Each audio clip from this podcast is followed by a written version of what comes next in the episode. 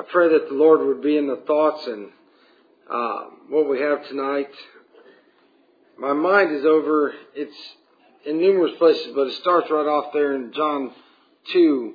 And some time ago I tried to preach about this, and my mind's been stirred up about it since this afternoon, and pray that it is of the Lord. There's two spots in John 2 that I really want to concentrate on and look at those throughout some of the scripture. But they're going to the marriage in Cana. And in verse 5, his mother saith unto the serpent, or we'll go back up a little bit, they run out of wine. Said, and when they wanted wine, the mother saith unto them, they have no wine.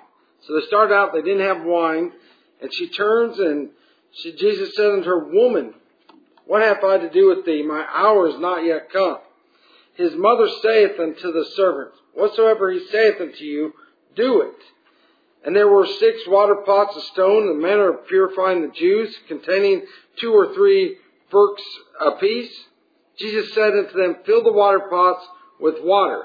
And they filled them with water to the brim. And he said unto them, Draw out now, and bear the governor of the feast. And they bare it. And the ruler of the feast had tasted the water that was made wine, and knew not whence it was. But the servants which drew the water knew. And the governor of the feast called the bridegroom over. He's telling him how great this second batch of wine was, and how it's just not custom to have the better wine at the end than at the beginning. But notice what he says. They didn't know where this wine came from. But you know who knew it? The ones who had done what the Lord had told them to do. The ones who had followed the instructions of Christ were witnessing and experiencing something. The others were enjoying some good wine, but they weren't experiencing anything like what those who were passing it out experienced. They saw water turn to wine, and they were the only ones in there that knew where it had come from. They got to witness and be a part of something so special and so great. It was the first miracle performed by Jesus Christ here when he walked on earth. We get to experience those sort of things as well each and every day. You know what it came about? His mother saith unto him, unto the servants, Whatsoever he saith unto you, do it. That's how simple it is. Make sure we do what the Lord has laid out for us to do. Make sure that we follow the instructions of what the Lord has said for us to follow. It comes down to being that simple. You know, scripture I love is, it can be so complicated, and yet it is so simple. The way I make it complicated is when I start to think on my own. When I start to think, maybe this means this, or this might point to that. If the Lord's directed me to exactly what it's pointed to, I don't need to think any more outside of that. It is that simple. They were experiencing something that was so great because they did it. And this book right here, and I was going to lift up the iPad, this book right here, the Bible of what we were given, is the greatest book for us to follow to be able to experiencing these great things that they experienced. I mean, how wonderful it is to, you say, well, brother, we're not going to see water made into wine. Yes, we know that the Lord can still do that, but that's not what's going to happen. But there's things that we can experience that only comes by the grace of God. It only comes by the miracles that God performs in our lives. We get to experience those. And when someone says, how is that? We get to stand back and say, I know how. We've been praying for it. I know how, because the Lord blessed me through it. And it doesn't matter how young or how old. You know, when I think about the Bible as being the greatest informational book that we have to how we ought to live and how we ought to be and how we ought to talk and what do we gain from it. Everybody thinks that an old Baptist is going to say, we don't believe in works. We believe in works more than probably anybody else out there because we know what's been done for us. We understand the work that's been taken care of that was worked for our half because we couldn't do it. So we know that we have to do all the work that we can because it will never add up. It'll never measure up to what Jesus Christ did in that work on the cross for us. So when we think about it, what can we gain by just a simple phrase of doing it? And let me tell you, there's no group of people that get out of it. No matter how young or how old, no matter where you're at, what your lot of life is, What the Lord has laid upon you and said to do, that's what you do. You go back into someone like Noah back into Genesis 6. He's described as being perfect, and he's walking with God. And God comes and tells him, said, it's going to be a big flood, great flood. You know, I think about that. I say one of my numerous hometowns, because we moved all over, but one of my hometowns I lived in is like the 89 or 90. We had this huge flood in the town. I mean, it wiped out everything. And there was T-shirts made up and it said, I survived the flood of 89. Well, they had to specify what flood it was because there was multiple floods in that town before. We experienced one in 89, but there were ones 20 years before that. There'll be ones after that. When you talk about the flood, we know what we're talking about. The flood was the first flood, and it was the greatest flood. It's the only flood that covered everything. So Noah's walking with the Lord. He's walking with God, and God says, you need to build an ark, because there's a flood coming. He didn't say it's going to be the flood of whatever time that was, B.C. No, he said there's the flood is coming. This flood's coming, and Noah didn't stop and argue with the Lord and say, Lord, this doesn't make sense. We don't have rain. Everything's done perfectly for us. What are you talking about? He didn't argue with God. He didn't try to reason with God. Right there and then I know that he's not the mindset of what I have, because when the Lord put something on me, I said, Lord, now listen, I don't think that's the right thing that we ought to be talking about. I don't think that's what I need to be doing. If he told me you need to start building an ark, I'd be like, Lord, I can't build anything. I don't know how to build anything. I'm not really one of those type people, so I think you got the wrong guy. Noah didn't do that. You know what he did? He did what the Lord commanded him, and he built the ark. So here's a man that is old, wise, described as being perfect, walking with God, and he did what the Lord had commanded him. And I think about someone like that's newer into the faith of Paul over there in Acts 9. Paul gets struck down on the road to Damascus, and he's told what to do. And you think if you're Paul, you're trying to run the opposite way, right? You're trying to go, and you know what you've been doing to the Lord's church. You understand how you've had a zeal to persecute the Lord's church, and you stop and you think, oh, I don't think I want to go wherever he's directing me to go. That's not what he did. He got up and he went right there. Every time I think about Paul getting up and heading to Ananias, going over there, following what the Lord instructed him, I think about sitting back, the ones who sit back on the back pews and hold on to the pew when they know that the Lord has struck them in their heart to say, you need to go down there and ask for a home in the church. And how many times do you hold on to it and you say, no, not today, not today. No, Paul didn't do that. Or Saul at that time, he didn't do that. He got up and he went. You know why? Because he had the same mentality of what these servants here in John 2 did. Whatever he says, do it. Whatever he says, go do that. Why? Because there is better wine than you've ever had before that's coming out on the other side. Paul he had great riches in life. We know he describes himself as being above all the rest. But it did not compare to the wine that he was getting at the end of his life when he was serving the Lord. His beginning of his life didn't come close to the end of life. Someone would have stopped and said, well, why is it? Paul could have said easily, because I did what the Lord commanded me to do. I did it. I followed after him. I did what he instructed me to do. That's how simple it is. You didn't have some formula to what you needed to do. If you make sure you go on the right day at the right time, in the right manner. No, it was this simple. The Lord said, do this, and he did that. Noah was told to do this, and he did that. And he was saved by the water because of how bad everyone was, but that ark also saved him from the water. It saved him that they didn't drown in his family, and they started over. So when you look at what the Bible gives us, it gives us these simple instructions to what we ought to do. And he teaches us what we get by doing those things. Go over with me and look at this right here.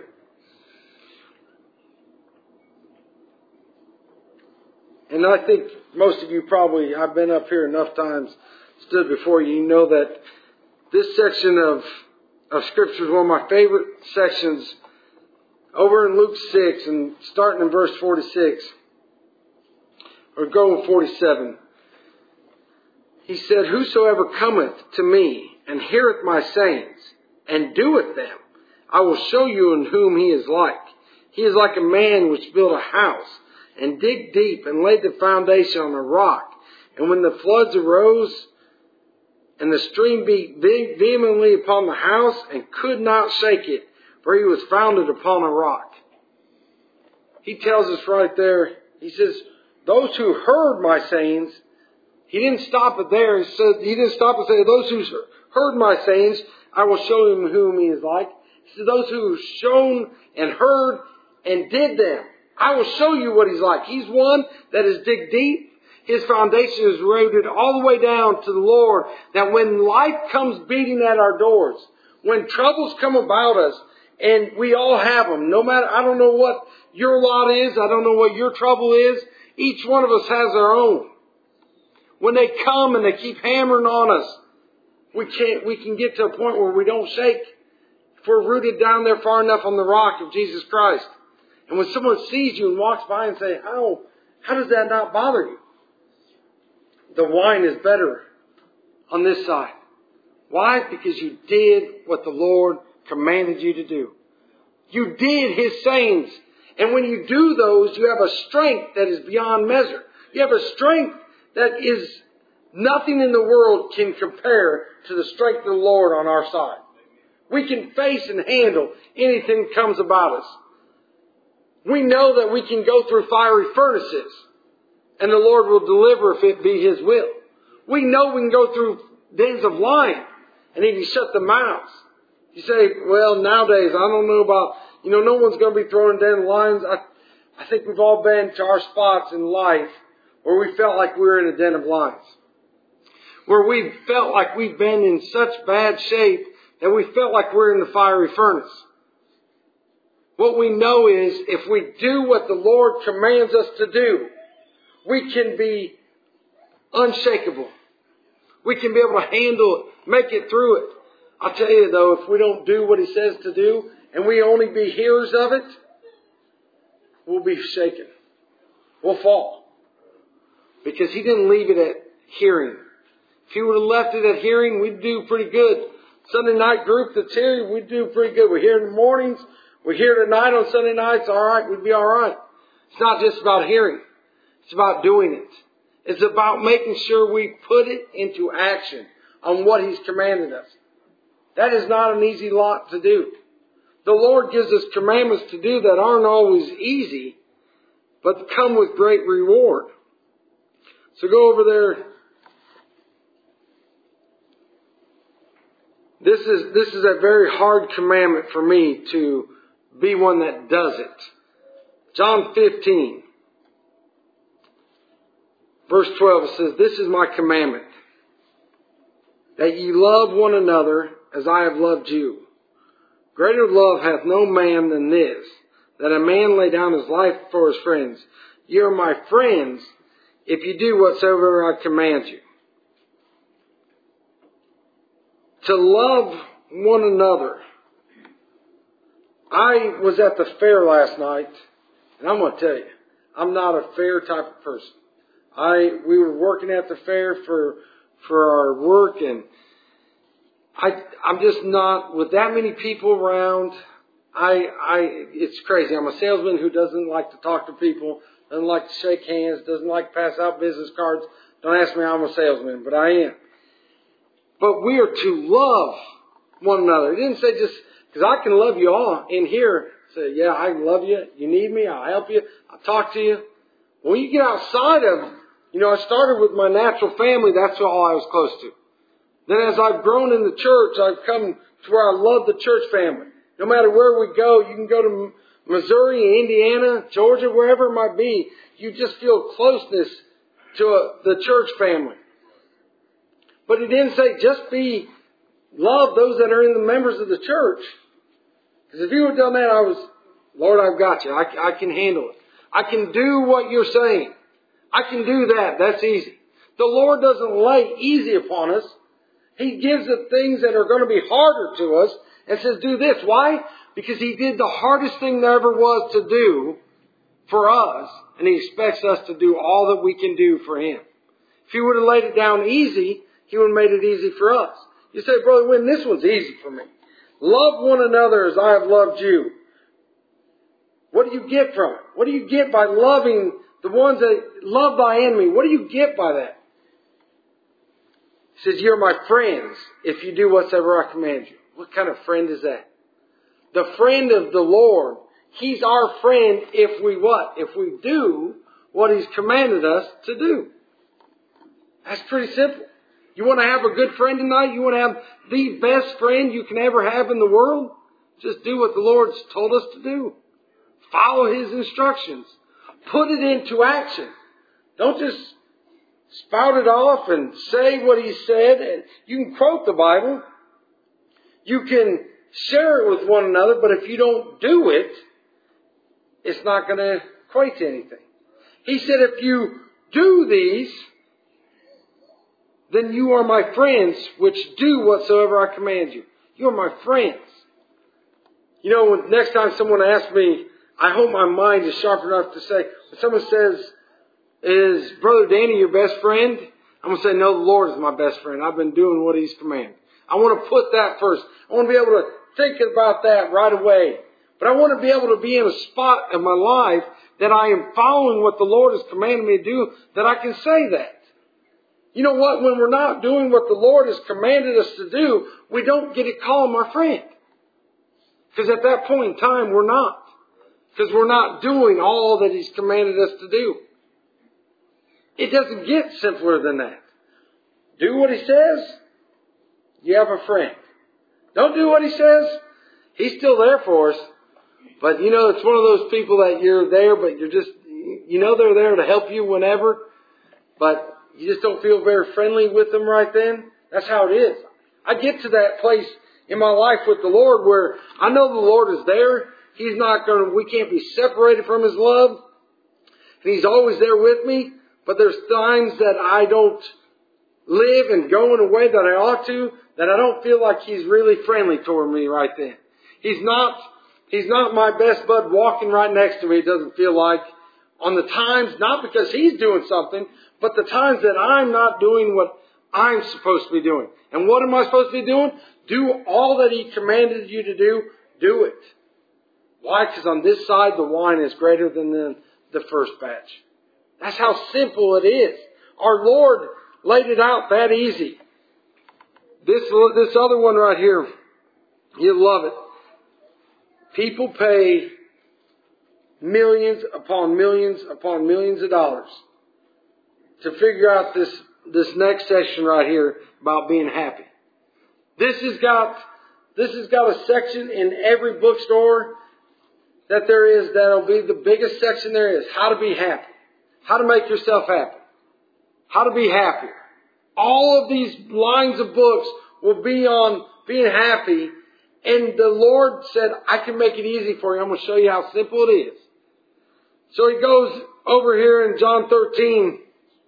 And they start to get it. They're washing the disciples' feet. And in verse 12 it says, So after they had washed their feet. This is John 13:12. And had taken His garments and was sat down again. He said unto them, know ye what I have done to you? You call me Master and Lord, and you say, well, for so I am. If I then, your Lord and Master, have washed your feet, you also ought to wash one another's feet. For I have given you an example that you should do as I have done to you. Verily, verily, I say unto you, the servant is not greater than his Lord, neither is that the sent greater than him that sent me. If you know these things, happy are ye if you do them. Happy are ye if you do these right here. He didn't have to have, you could take, there's 4 or 5 verses, you could just take a few verses right there. You want to not be happy? do and know and do what the Lord has laid upon us to do. We come from an area of the country. I say we, I'm talking about, I guess Lord doesn't, but Al and I do, I'll say it that way. We come from an area of country that when I first came to Old Baptist, we didn't wash feet. We didn't wash feet. It was more of a tradition of man than of anything else. They just didn't wash feet up there. We were just recently in an area of the country that they didn't wash feet. But the Lord has said, I give you this example. I get down, I've washed you one another's feet. You also ought to wash one another's feet. He didn't say, you know what, if you feel like you want to, if you feel comfortable with it, then wash one another's feet. I tell you, I know how you can feel comfortable washing one another's feet. It's not easy. That first time I ever saw foot washing done at a visiting church we were at, I thought, oh man, wow, that's bad. I have a hard enough time shaking one another's hands, let alone washing feet. But then when you see what it is and what it shows to do, it's powerful. Because you can see what the Lord has done He's done for us. And what example He gave us, He didn't say just go through the motions and try to go in a way that you show your wash one another's feet. No, He said wash one another's feet. You ought to do this. That's a requirement. That's saying it's not if you want to, it's no, you do this. And you know what you get if you do it? Happy are you if you do these things. We want to be happy. Everybody in the world wants to, well, I'm down. I'm not feeling very good. I'm depressed. You can always stop and say, Lord, I want to feel better. Help me feel better. There's things that we can't always get out of on our own and we can't be.